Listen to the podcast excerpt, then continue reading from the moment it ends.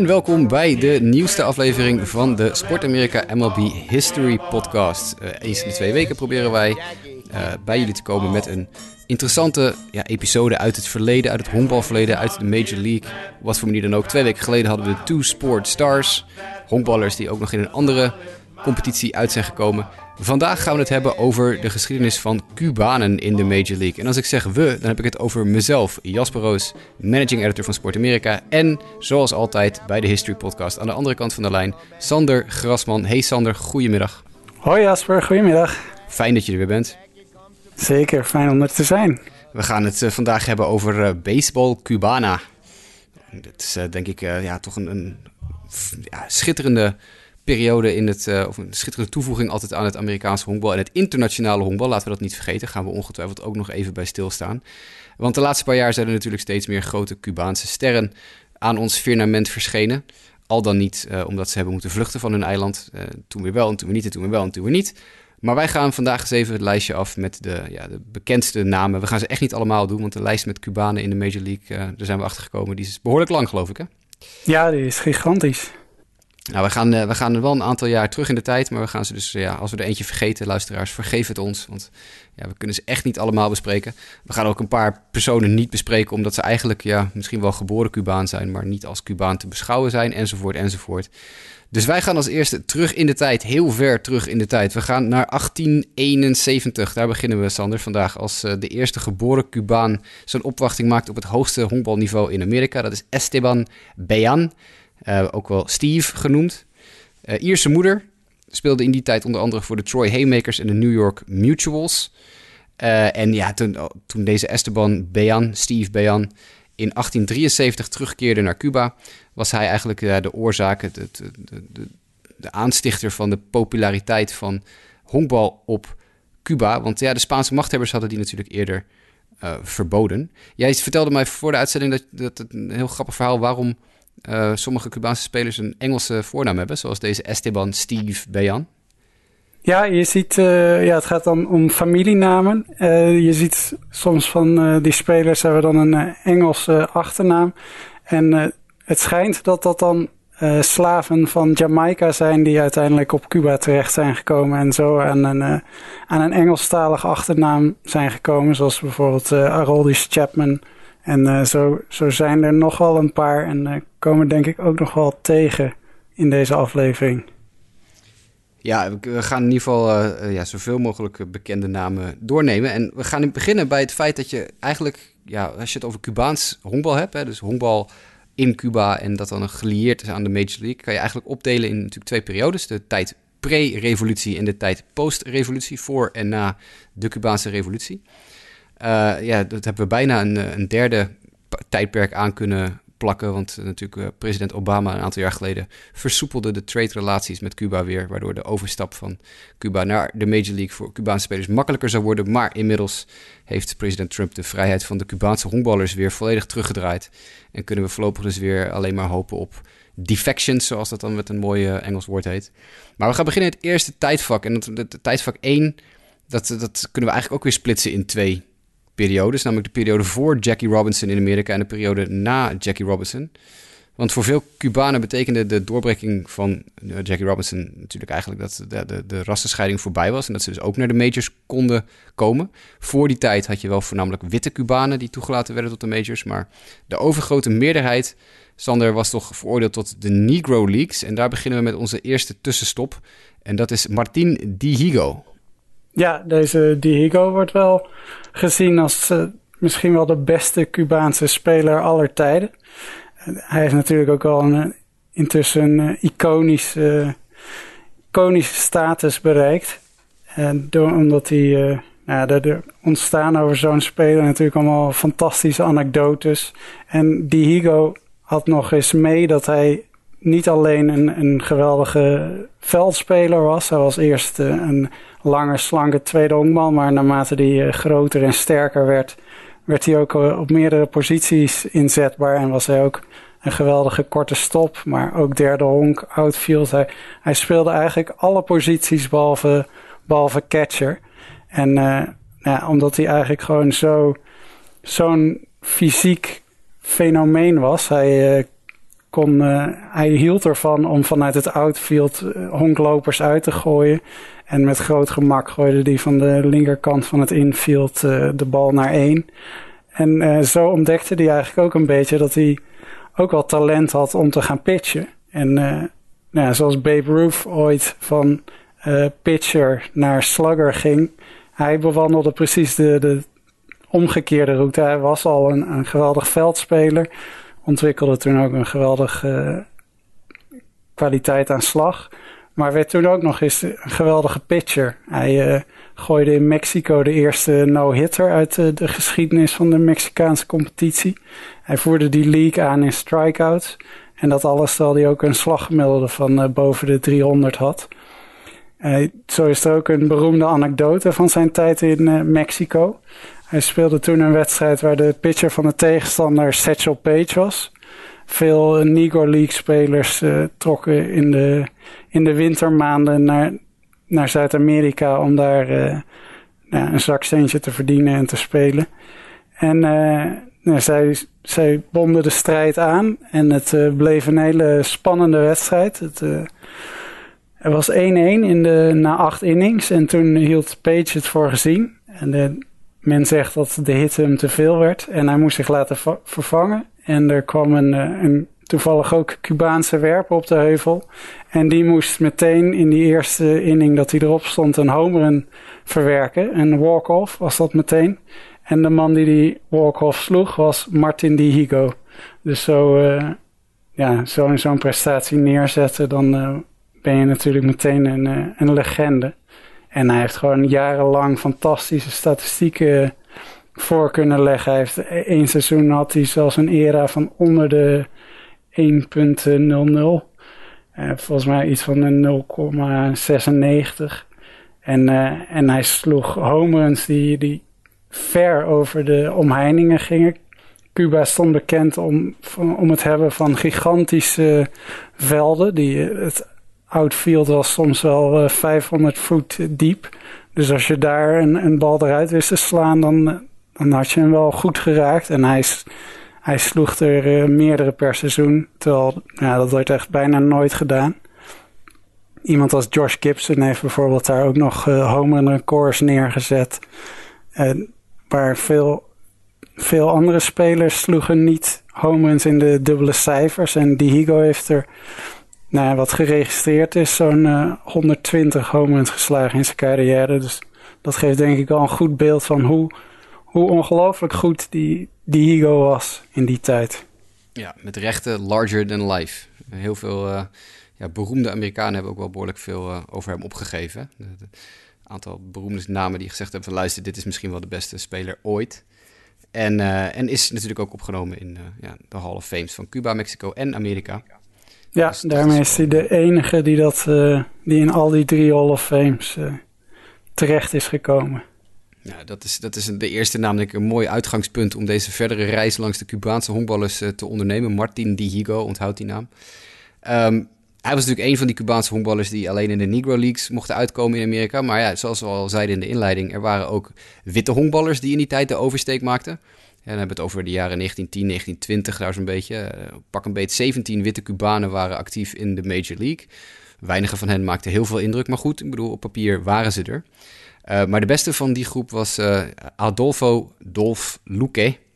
Die ja, in de hele toch wel beroemde, ook al besproken World Series van 1919 uh, mocht invallen als reliever namens de Reds. Hij speelde bij de Cincinnati Reds. Hij versloeg de, de, Black Sox. Mensen die onze Black Sox aflevering hebben gehoord weten waar we het over hebben. En uh, hij won in 1933 nog een keer de World Series in dienst van de New York Giants. Maar ja, Luca was eigenlijk een beetje een rariteit hè, in de honkbalwereld. Want hij werd vaak een beetje beschreven als stereotype Zuid-Amerikaans heethoofd.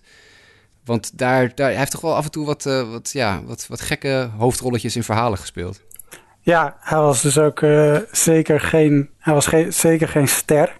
Hij was niet een, een dragende speler, geen, geen icoon. En hij stond inderdaad vooral bekend als een wat dommige heethoofd. Althans, zo werd hij graag geportretteerd. Mensen zagen, wilden hem graag afgebeeld zien als de, de, de stereotype, de, de, de ja, de Latijns-Amerikaanse gepassioneerde speler. En zo vloog hij een keer de, de dugout in van de New York Giants. Hij was nu zelf nog Red, dus de, speelde voor de Cincinnati Reds nog. Hij uh, speelde tegen de New York Giants en daar werd hij de hele wedstrijd lang uitgedaagd door de spelers in die, in die dugout. Een van die spelers was Casey Stengel. Nou, onze oudere luisteraars zullen misschien wel weten dat die niet bepaald op zijn mondje was gevallen. Dus die, uh, die was hem de hele wedstrijd aan het uh, irriteren. En op een gegeven moment was het genoeg.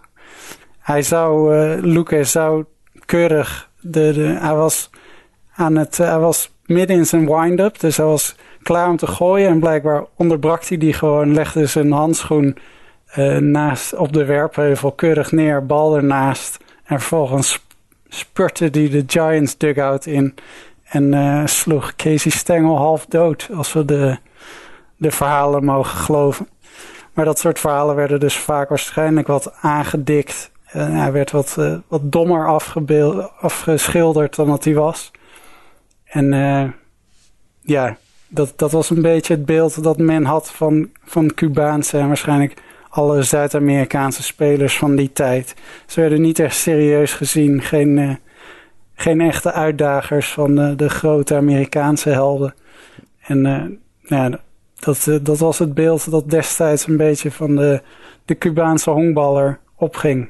Ja, Luque, die inderdaad als speler misschien niet zo heel veel in de melk te brokkelen had, werd wel een, een goede manager. Een, een, vrij succesvolle carrière als manager bouwde hij op. En hij krijgt eigenlijk ja, toch een beetje mainstream herkenbaarheid dankzij Ernest Hemingway. Hè? Dus de beroemde schrijver die in The Old Man and the Sea verwijst naar uh, zowel Luque als zijn collega-manager, Cubaanse collega-manager Mike Gonzalez met de prachtige zinsnede Who is the greatest manager really, Luque or Michael Gonzalez? Dus zelfs in The Old Man and the Sea zit een Cubaanse honkbalreferentie. Dat is dan wel weer interessant.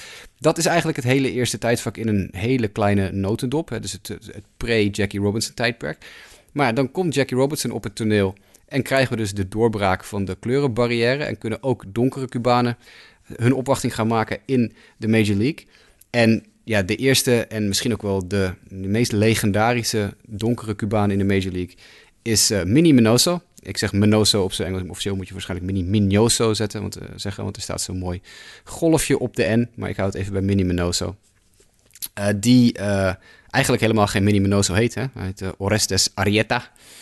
Maar uh, zijn nieuwe achternaam kreeg hij omdat dat de achternaam was van zijn oudere halfbroers in wiens voetsporen hij begon te honkballen. Dus men veronderstelde simpelweg toen dat hij ook wel Menjoso zou heten.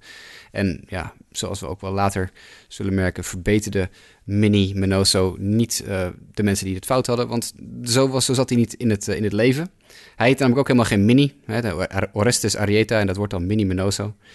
Uh, hij werd Mini genoemd nadat hij in de Verenigde Staten de tandarts een bezoekje had gebracht. Want toen de tandarts uh, Mini riep, dacht de honkballer dat zijn achternaam weer eens verkeerd werd uitgesproken en liep het kantoor van de tandarts in. Maar Mini was de roepnaam van de tandartsassistente en sindsdien heette Mini dus Mini. Dus Orestes Arieta, Mini Menoso, één en dezelfde persoon.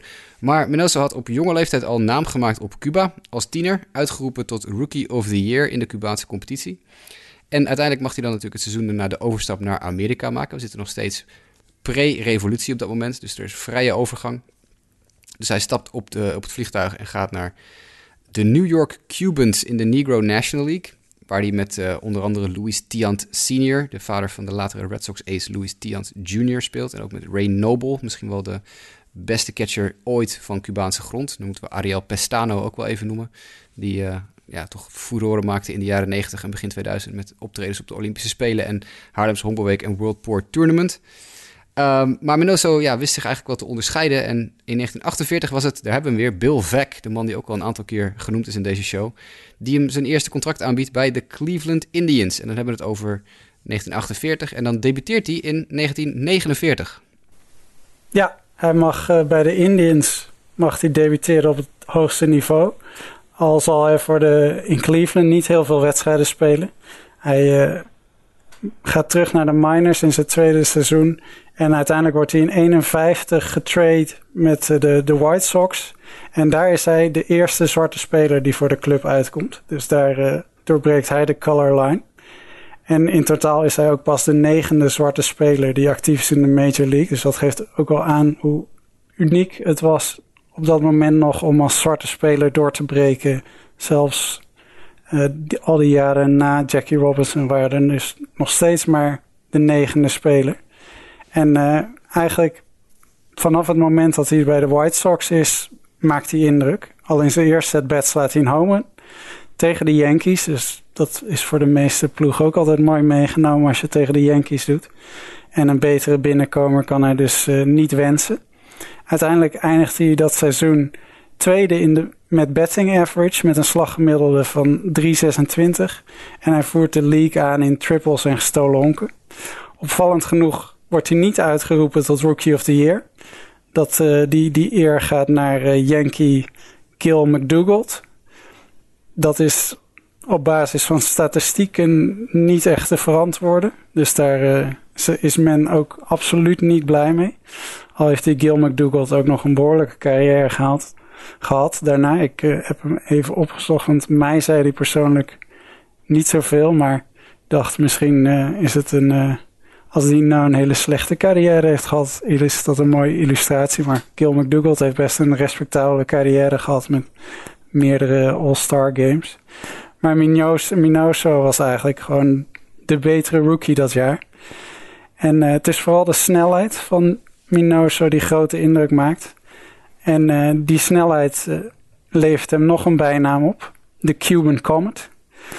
Als hij op de honker komt, schrijven de supporters standaard naar het puntje van de stoel. En hij wordt ook vaak aangemoedigd met go, go, go, rolt van de tribunes. Als hij op de honker staat, ze moedigen hem aan om een, om een honk te stelen. En nou, ik denk dat dat ook wel blijkt uit het hele feit dat het publiek zo enthousiast reageert. Hij wordt echt een publiekslieveling. En uh, na zijn carrière is zijn nummer ook uh, zijn nummer 9 retired door de organisatie. In zijn carrière komt Mini Minoso in totaal zeven maal uit in de All-Star Game. Hij wint drie Gold Gloves. Alleen is hij nog niet opgenomen in de Hall of Fame. Dat verraste mij. Ik uh, was er eigenlijk gewoon, nam gewoon eigenlijk aan dat hij, dat, hij dat wel was. Maar ja, blijkbaar niet. Wat, het verbaasde mij. Ik weet niet of het jou, ja, jij wist het. Ja, maar... niet alleen dat. Ik zit, ik, mensen die de Black Sox episode hebben geluisterd weten dat ik uh, behoorlijk op de Shoeless Joe Jackson voor Hall of Fame trein zit. Maar ik bestuur net zo hard de Miniminoso in de Hall of Fame bus. Want dit is, ja, het is echt een regelrechte schande. Er zijn ook echt heel veel geluiden hoor, om hem uh, alsnog via een of andere Veterans Commissie uh, de, de Hall of Fame in te gaan krijgen. Hij gaat het helaas zelf niet meer meemaken. Hij is in 2015 overleden. Maar dit is een, een van de grootste missers ooit van de Amerikaanse honkbalorganisaties dat uh, niet in de Hall of Fame opgenomen is. Want ja, als eerste Cubaan in de Major League, als eerste donkere Cubaan in de Major League. En dan zo'n fantastische carrière. Een carrière die ik geloof hoeveel decennia overbrugt. Uh, ja. gaat in 49 de majors in en dan gaat er in uh, 89 uit, geloof ik. Ja, in 1980 speelt hij nog op 53-jarige leeftijd nog ja. twee wedstrijden uh, ja, ik las ergens, maar ik vind dat zelf wel een bizar excuus. Maar ik las ergens dat dat, dat misschien tegen hem zou gebruikt worden. Dat het meer een soort publiciteitsstunt, maar dat, ja, dat betekent toch helemaal niks over zijn, zijn carrière. Dus ik zou dat heel raar vinden, maar... Vier, ja. vier decennia op het hoogste niveau opereren, hoe dan ook, is, uh, is gewoon heel erg indrukwekkend. En natuurlijk is het, ja, het is ongetwijfeld een beetje een publiciteitsstunt geweest, maar het feit alleen al dat die man zo'n plaats heeft dat hij op zijn 57 nog eventjes überhaupt in de Major League mag honkballen. Weet je wel, dat, is, uh, ja, dat gaat helemaal nergens over. Die moet, die moet gewoon de Hall of Fame in, het liefst uh, zo snel mogelijk. Um, maar ja, goed, dat is we hebben het over begin jaren 50. Hè? Dus, dus uh, wanneer de donkere Cubaanse spelers eindelijk toegang krijgen tot de Major League. Maar na de revolutie, de, de, de Fidel Castro-revolutie, verandert die situatie behoorlijk. Fidel Castro was zelf een heel groot liefhebber van honkbal en wilde natuurlijk dan per se de grootste talenten binnenboord houden. Um, maar de professionele Cuban League wordt vervangen door een amateurcompetitie.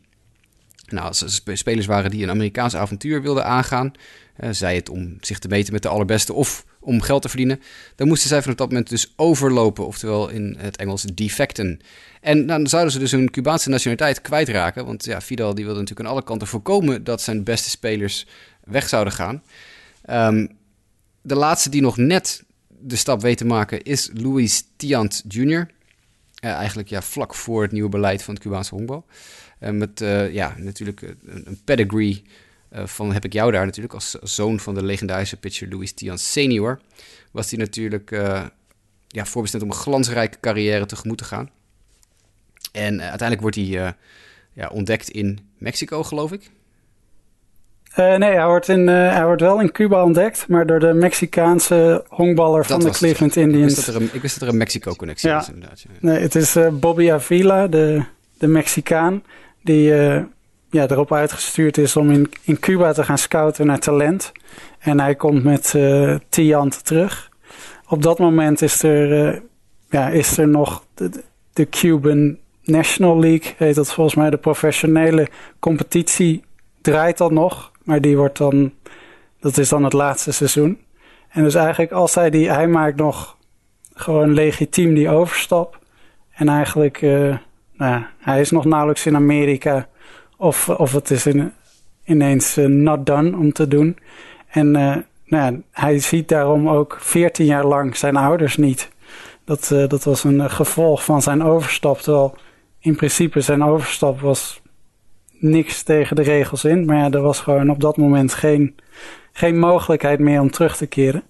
En uh, 14 jaar zag hij zijn ouders niet. En in die 14 jaar groeide hij wel uit tot een, een, een all-star pitcher. Hij speelde, mocht drie keer aantreden in de all-star game.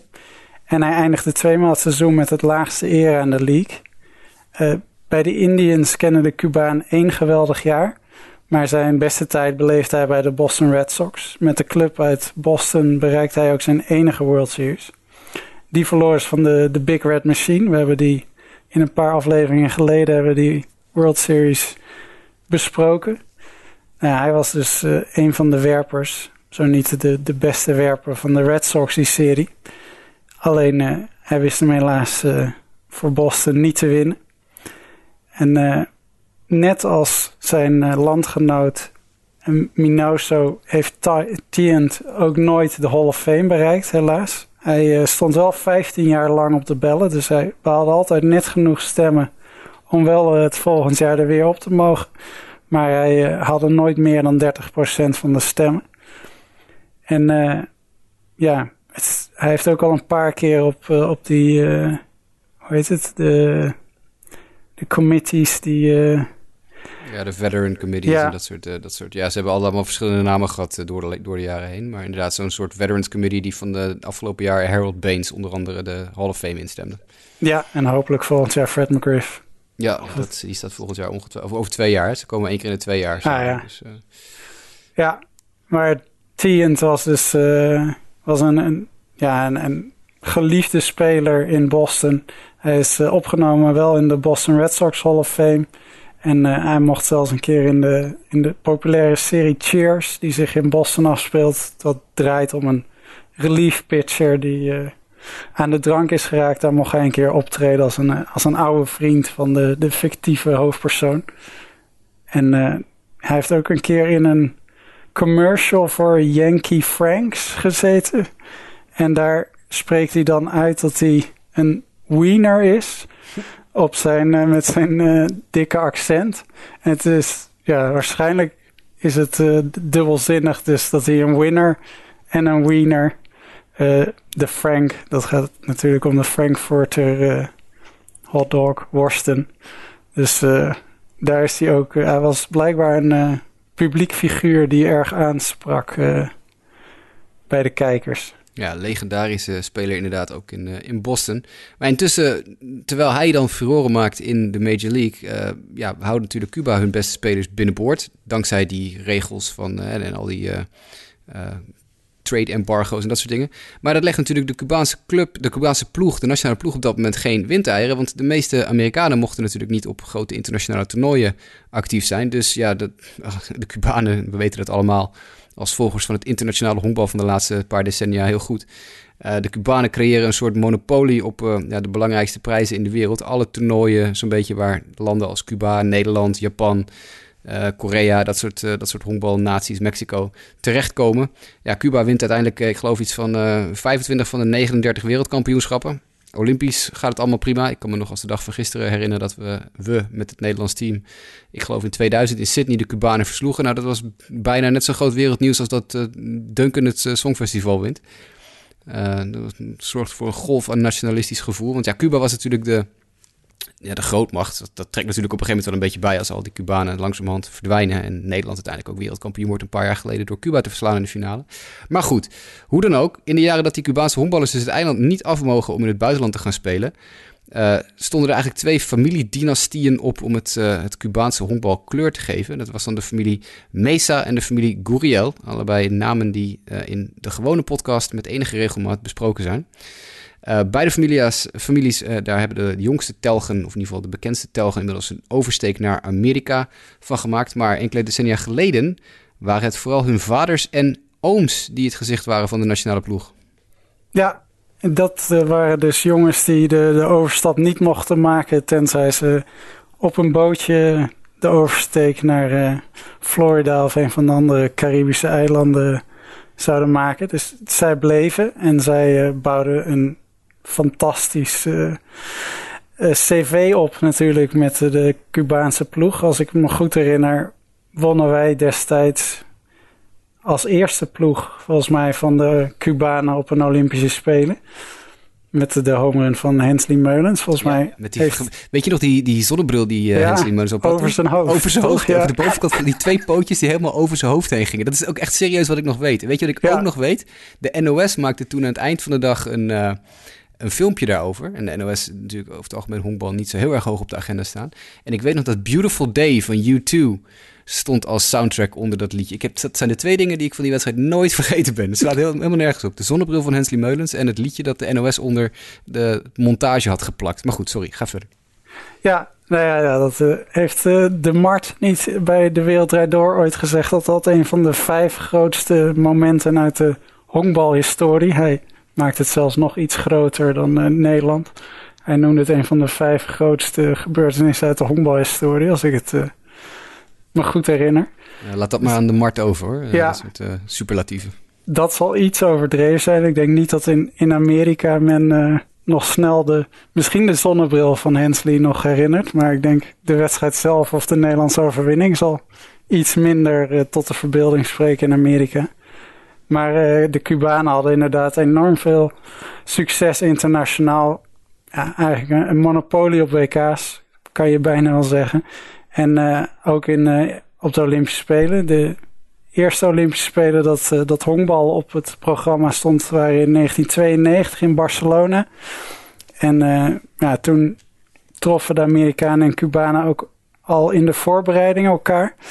En nou, de Amerikanen komen natuurlijk niet met professionals. Dus er waren allemaal college spelers die, die aantraden. En die, die kregen een ongenadig pak slaag van de, de, Cubanen.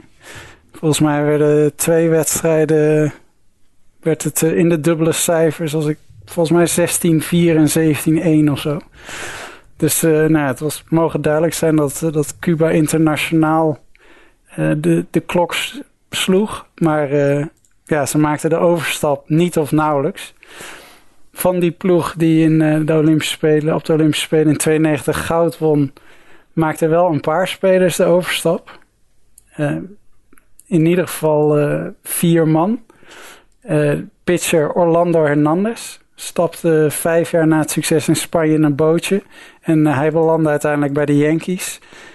En later bij de White Sox. En ja, mensen kennen hem uh, waarschijnlijk beter onder de bijnaam El Duque. El Duque met die geweldige hoge leg kick. Die, die, die, die zijn wind-up echt zijn, zijn linkerbeen zo ontzettend hoog omhoog tilde. dat is echt fantastisch. Ja, en uh, zijn uh, halfbroer is het volgens mij Livan Hernandez. Maakt ook de overstap. Furoren gemaakt bij de Marlins onder andere. Het team dat in 97 de World Series won. Daar was Livan de ace van. Ja, volgens mij was die MVP van die ja, klopt, World Series. Ja, En ook Osvaldo Fernandez en Ariel Prieto maakten de overstap. Maar de, vooral de, de Hernandez-broers hebben natuurlijk... ja, en, en vergeet niet rondom diezelfde tijd, want we hebben het er over El Duque, die, over Orlando Hernandez, die in 98, 99 en 2000 meteen BAP drie titels wint met de Yankees op rij. En vervolgens in 2005 nog een keer de, de 88-jarige kampioenschapsdroogte van de White Sox helpt uh, laten oplossen. Met die, dat weet je ongetwijfeld ook nog als Red Sox-fan, uh, Sander. Die relief bird van uh, El Duque, waar die, ik geloof in de zesde inning van game 3, zeg ik uit mijn hoofd, ja. op de heuvel komt in, op Fenway Park. Red Sox 2-0 achter in de series. Eén run achter, geloof ik, op dat moment. De honken vol, geen uit. En dan komt Orlando Hernandez het veld in die met twee pop-ups en een strikeout, geloof ik, uh, de White Sox uit de problemen pitcht daar. Dat is nog steeds uh, een van de meest legendarische relief beurten aller tijden. En uiteindelijk wordt natuurlijk de Red Sox uitgeschakeld in die, in die wedstrijd. Maar El Duque, die natuurlijk ja, op dat moment al echt gearriveerd is. laten we ook niet vergeten, José Contreras, die ook rond 1998 de overstap maakt. Dan al de beste werper van, ja, van de Cubaanse competitie. Uh, ook actief geweest in Nederland op het World Tour Tournament en op de Haarlemse Honkbalweek. Uitgeroepen tot beste werper van de Haarlemse Honkbalweek in 1998. Uh, die vertrekt geloof ik in 99 of 2000 naar Amerika en uh, gaat dan ook eerst bij de Yankees aan de slag. Daar stort hij helemaal in. De, onder die druk kon, kan Contreras niet functioneren. En dan komt hij uiteindelijk ook bij de White Sox terecht in een trade. Weet jij, weet jij nog welke speler de White Sox naar de Yankees stuurde in ruil voor José Contreras?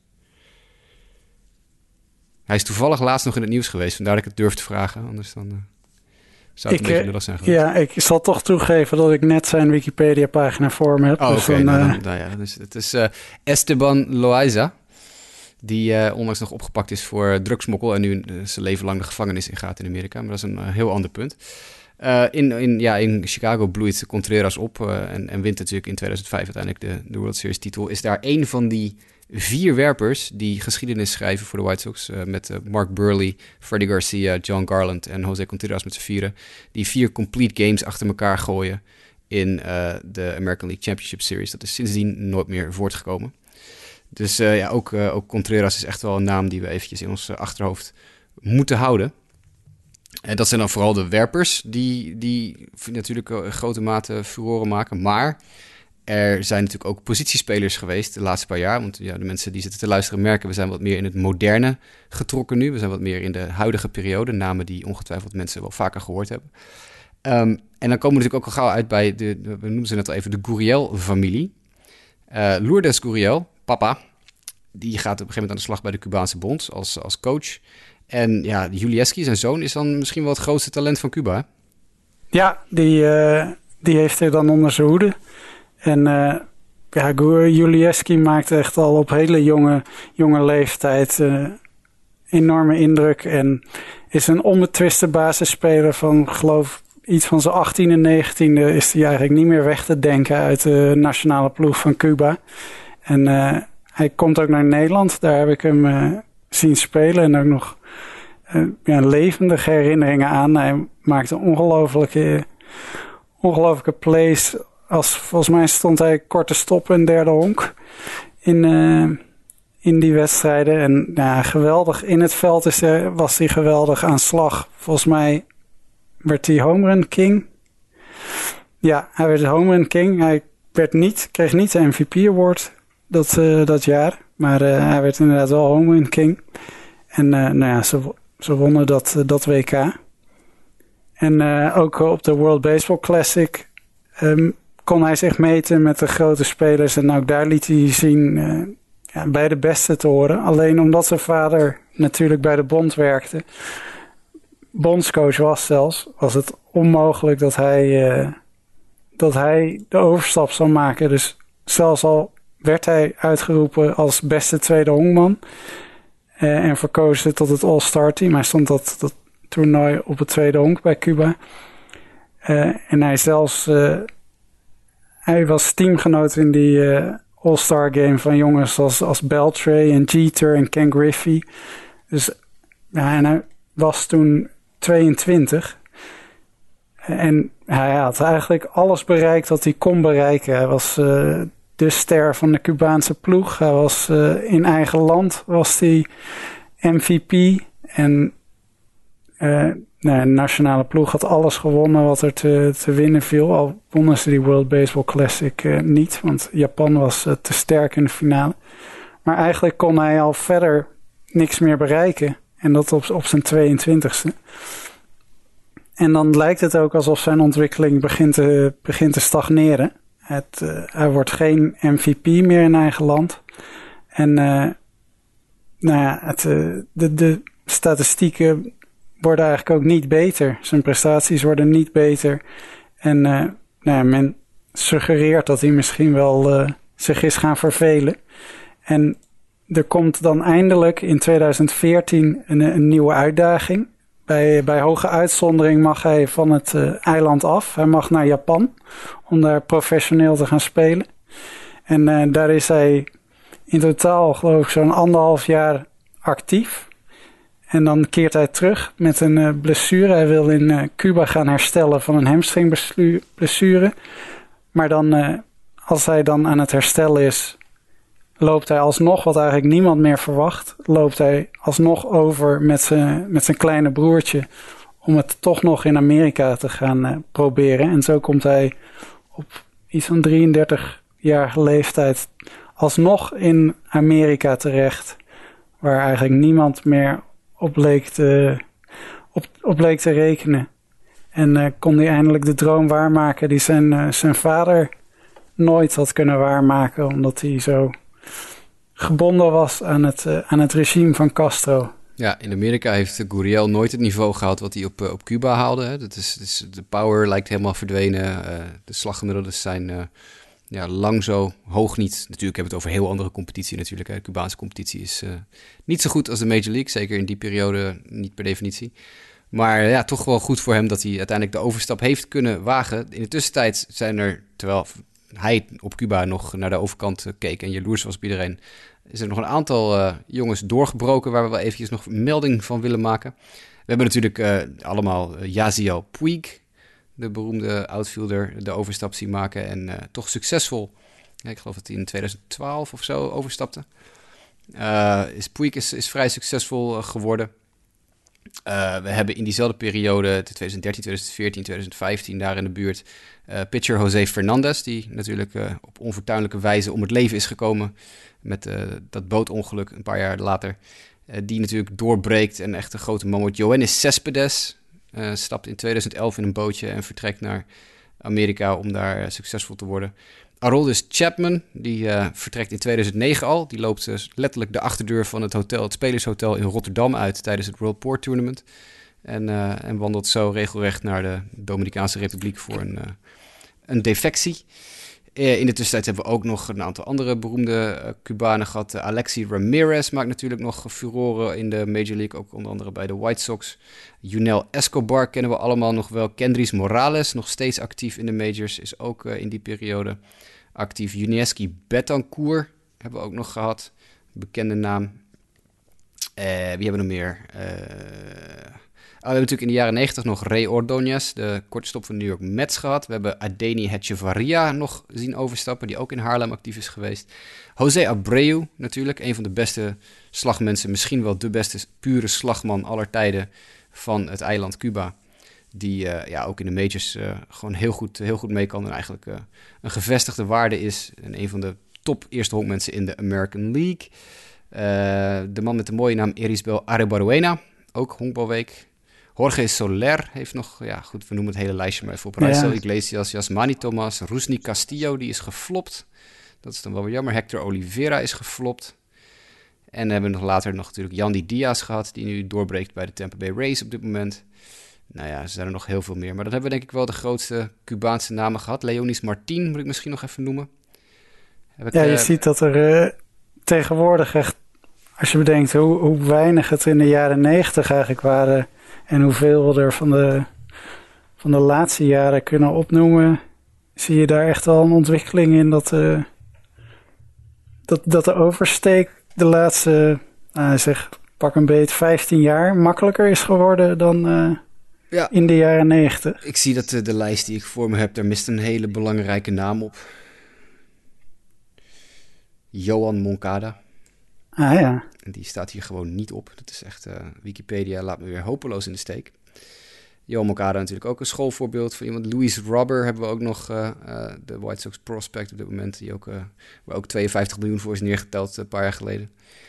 En daar houdt het wel een klein beetje op hoor op dit moment. Want je ziet natuurlijk ook regelmatig dat ze gewoon floppen. Hè? Dat soort jongens, we noemden Rusney Castillo al even, die bij de Red Sox helemaal geflopt is. Die hebben een godsvermogen naar die gozer geklapt en dat is nooit wat geworden. Yasmani Thomas van de Diamondbacks is eigenlijk ook nooit uitgekomen wat mensen hoopten dat hij zou brengen. Jorge Soler in iets mindere mate is ook nooit echt ja, zo groot geworden als men had gedacht dat hij zou worden. Dus er zitten ook wel wat, uh, wat flops hier en daar tussen. Dayan Viciedo staat me nog van bij. Die, uh, die ook als ja, de next big thing uit Cuba is gehaald. En ook maar ik geloof een handvol jaren in de majors heeft meegesukkeld voordat hij naar Korea of Japan is vertrokken. En daar nu al een paar jaar uh, een potje honkbalt. Dus succes is niet altijd gegarandeerd geweest met, met de Cubaanse overstappers. Ja, je ziet ook een beetje dat het, het er zitten ook een paar spraakmakende figuren bij met uh, Cespedes en, en een Puig. Die, ze, ja, ja, die... Chapman, Aroldis Chapman natuurlijk ook. Ja, nog, die ook wel een ook nog eens. onbesproken figuur. nee, dus ja, dat... ja, dat... Ja, je kan vinden van de... Ik heb altijd een zwak, moet ik eerlijk bekennen, voor, voor Cubanen. Wat dat betreft en Puig zit bij mij heel erg in de categorie Mario Balotelli. Alles schreeuwt dat ik ze niet moet mogen en ik blijf een zwak voor ze houden. Kan er niks aan doen, maar... Uh... Oh nee, dus het, uh, met Balotelli wil ik niet zo ver gaan. Maar uh, ik snap het met de Cubanen wel. Ja, het enige nadeel is natuurlijk... we zijn natuurlijk nu op een periode aangekomen... In de, dat, dat, en, het, en er moet weer gedefect worden als ze willen overstappen. Maar ook de, alle talent is eigenlijk al weg. Dus het is nu even een, een dode periode in Cuba. Het is nu weer wachten op een nieuwe generatie die in Cuba zolang als uh, president Trump uh, van mening is dat er geen vrij verkeer mogelijk moet zijn tussen Cuba en Amerika. Uh, ja, heb je natuurlijk nu een, een uitgelezen mogelijkheid voor Cuba om hun eigen competitie weer vol te proppen met talent. Want niemand kan eigenlijk meer veilig normaal de overstap maken zonder uh, lijf en leden te riskeren. Dus we kunnen wel zeggen dat de laatste talenten die de overstap hebben gemaakt, dat zijn de Mesa-broertjes, hè? Uh, Victor Mesa en Victor Victor Mesa. Ja. die nu bij, ik geloof, Miami zitten. Ja. ja en voor de rest ja, is het eigenlijk nu een kwestie, denk ik, voor de Cubaanse competitie van ja, aanvullen met jonge jongens. En, en we kijken of, uh, of ze die Cubaanse competitie weer wat leven in kunnen blazen. Want ja, de echte, het echte supertalent is allemaal, denk ik, weg op dit moment. Ja, ik las ook ergens een artikel waar eigenlijk deze noodbel geluid werd. En uh, nou, dat is vooral de, de, ja, de, defectie van uh, Guriel heeft, uh, is dan symbolisch eigenlijk. Dat, dat hij uh, alsnog ging. Omdat hij echt zo'n zo'n kind van de, de bond was. Met zijn, zijn vader die, die de bondscoach lange tijd was. En die was gewoon vervlochten met het regime. En het was altijd... We hebben in ieder geval hem nog. En dat toen hij wegging, toen gingen er wel alarmbellen. En sindsdien zijn er natuurlijk allemaal, is er allemaal talent echt ver voordat ze doorbraken al vertrokken. Want uh, nou, iemand als, als Abreu heeft natuurlijk al prachtige dingen laten zien in Cuba in ieder geval nog. En op iets latere leeftijd. Maar je ziet nu dat ze als, als jonge tieners al de overstap maken. En als ze dan nooit in de Cubaanse competitie kunnen aantreden, dan ja, dat is uh, zonde van de Cubaanse competitie. Dus wat dat betreft is uh, Trump misschien een godsgeschenk voor de Cubaanse competitie. Ja, niet voor de jongens zelf inderdaad. Dat is, uh... Nee, nee. Zij, zij hebben er geen baat bij. Zij zullen we zaten, nu... Zaten voor de show zaten we wel eventjes nog wat statistiekjes te bekijken van de Cubaanse competitie.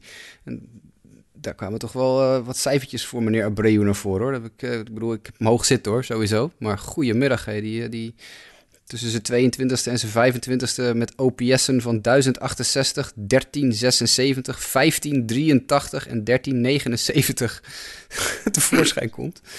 En eventjes, nou, ik geloof 120 home runs uh, in vier seizoenen uit zijn mouw schudt.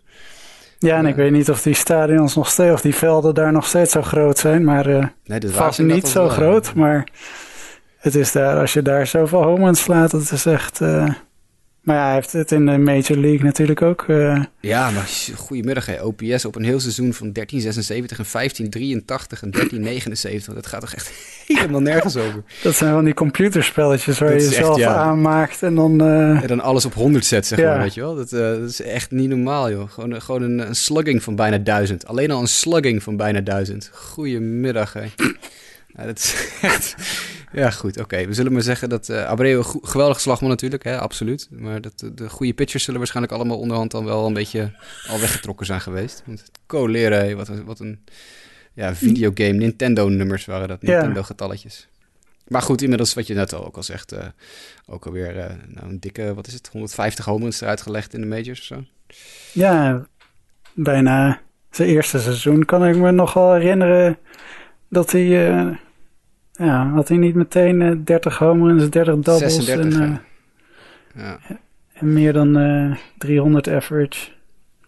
Ja, in de majors uh, 36, 30, 25, 33, 22 en hij staat nu alweer op 11 dit seizoen in de eerste, wat is het, 7, 8 weken van het seizoen.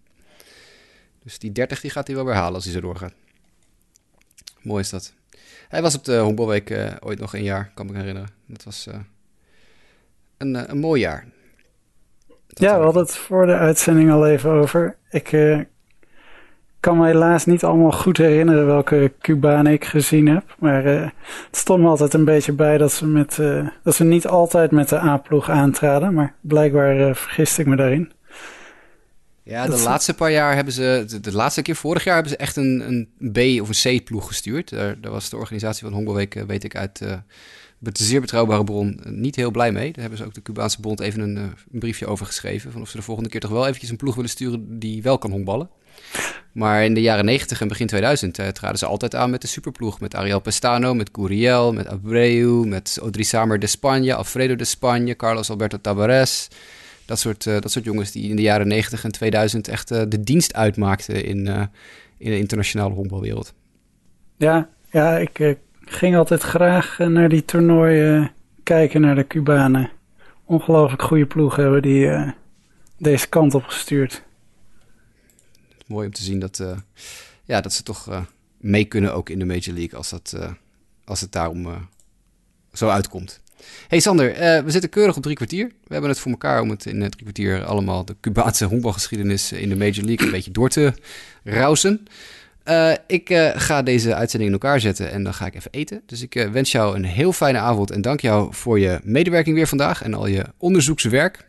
Graag gedaan. Want laten we dat ook niet onderschatten, dames en heren luisteraars. Sander kan erg goed researchen, heb ik inmiddels wel gemerkt de laatste paar, paar afleveringen. Er komt de meest fantastische verhalen komen tevoorschijn als wij onze onderwerpen aan het uitdiepen zijn. Dus eh, daar ben ik je zeer erkentelijk voor. Net zo goed als dat ik onze luisteraars zeer erkentelijk ben voor het luisteren. Over twee weken, Sander, zijn wij weer terug. Althans, dat hopen we weer uh, rondom die tijd. Er speelt het een en ander. Uh, ik ga op vakantie nog een keer een weekendje daar in de buurt. Dus misschien dat we even een keer moeten knippen en plakken in onze tijdstippen. Maar over twee weken gaan wij wat bespreken? Dan gaan wij de draft, de MLB draft geschiedenis ja af om te kijken naar mooie busts en mooie steals Beginnen uit de historie. De, de, allereerste draft ook, hè? Weet je, de allereerste persoon ooit gedraft, weet je wie die heet? Nee. Rick uh, Monday, zeg ik uit mijn hoofd even. Dan moet ik eventjes kijken of ik dat... En over welk jaar hebben we het dan? Dan hebben we het over 1965, denk ik. Ah, ja, ja, ja, ja. Ja, Rick Monday was dat de... Nee, dat was, dat was hem niet. Wie was nou de eerste? Rick Monday heeft een andere, ander verhaal. Waar die wel grappig is. Met, uh, ik weet even niet meer wie... Volgens nou, mij speelde, was. speelde de eerste draft niet in onze... Ja, nee, het was wel Rick Monday. Ik had gelijk. Ik had gelijk. Ah. Ja, 1965 de eerste draft. Rick Monday, Arizona State. Wat de allereerste number one pick aller tijden. En Rick Monday is later nog heel beroemd geworden... omdat hij volgens mij een keer die brandende vlag in het outfield van de Cubs van het veld heeft gehaald of zo. Een paar protesterende fans hadden een Amerikaanse vlag op het veld gegooid of in de fik gestoken en op het veld gegooid. En hij, als een patriot dat hij is, heeft hij dat even opgelost. Maar ja, Rick Monday is de eerste draft ooit. We gaan inderdaad over twee weken de draft induiken. In de gewone show voor mensen die draft georiënteerd zijn, gaan we het of deze week of de week erna. Uh, moet even kijken hoe het uitkomt. Uh, gaan we previewen. Misschien komt er zelfs wel een aparte draft preview show. Dat Justin en ik eventjes met z'n tweeën weer, uh, zoals ieder jaar, de draft helemaal doorlopen. Of in ieder geval de eerste ronde even doorlopen. We gaan natuurlijk geen 40 rondes uh, af. Maar uh, dat gaat sowieso gebeuren. En wij gaan het dan hebben over de geschiedenis van de draft. Inderdaad, op zoek naar leuke busts en leuke breakouts. En dan kunnen we even lekker fantaseren over wat onze ploegen hadden kunnen bereiken als ze Mike Trout wel gedraft hadden op de plek waar ze langs zijn gekomen. Want in ieder geval de White Sox hebben gepasseerd toen Mike Trout nog beschikbaar was. En hebben een andere speler gekozen. Dus daar kunnen we nog eventjes een potje om gaan huilen. Pujols niet ook heel laat. Ik las ergens dat hij dat, hij dat altijd als motivatie heeft gehouden om uh, te laten zien dat hij er wel wat van kon. Ik weet niet precies in welke ronde hij uiteindelijk ging, maar... Dertiende ronde, zeg ik uit mijn hoofd. Ja, het was in ieder geval uh, schrikbaar en te laat. Als je bedenkt, de productie. Pujols. In, ja, verdomd. Dertiende ronde. Ik heb het gewoon okay. even gegoogeld heel snel. Het is de dertiende ronde. In 1999. De 402e overall pick. Maar goed, daar gaan we het dus uitgebreid over hebben over twee weken. Voordat we weer tien minuten verder zijn. En Mike Piazza nog langs hebben laten komen. Want dat is natuurlijk ook altijd een van de grootste successtories aller tijden. Als je het op drafts, uh, draft steals hebt. Maar goed, dat gaan we over twee weken doen. Sander, hartstikke bedankt. Hele fijne avond, man. Hetzelfde. Luisteraars tot over twee weken. En check ook zeker weer onze nieuwe show van de gewone uh, Just a Bit Outside dit weekend. Tot dan. Jack is real gone.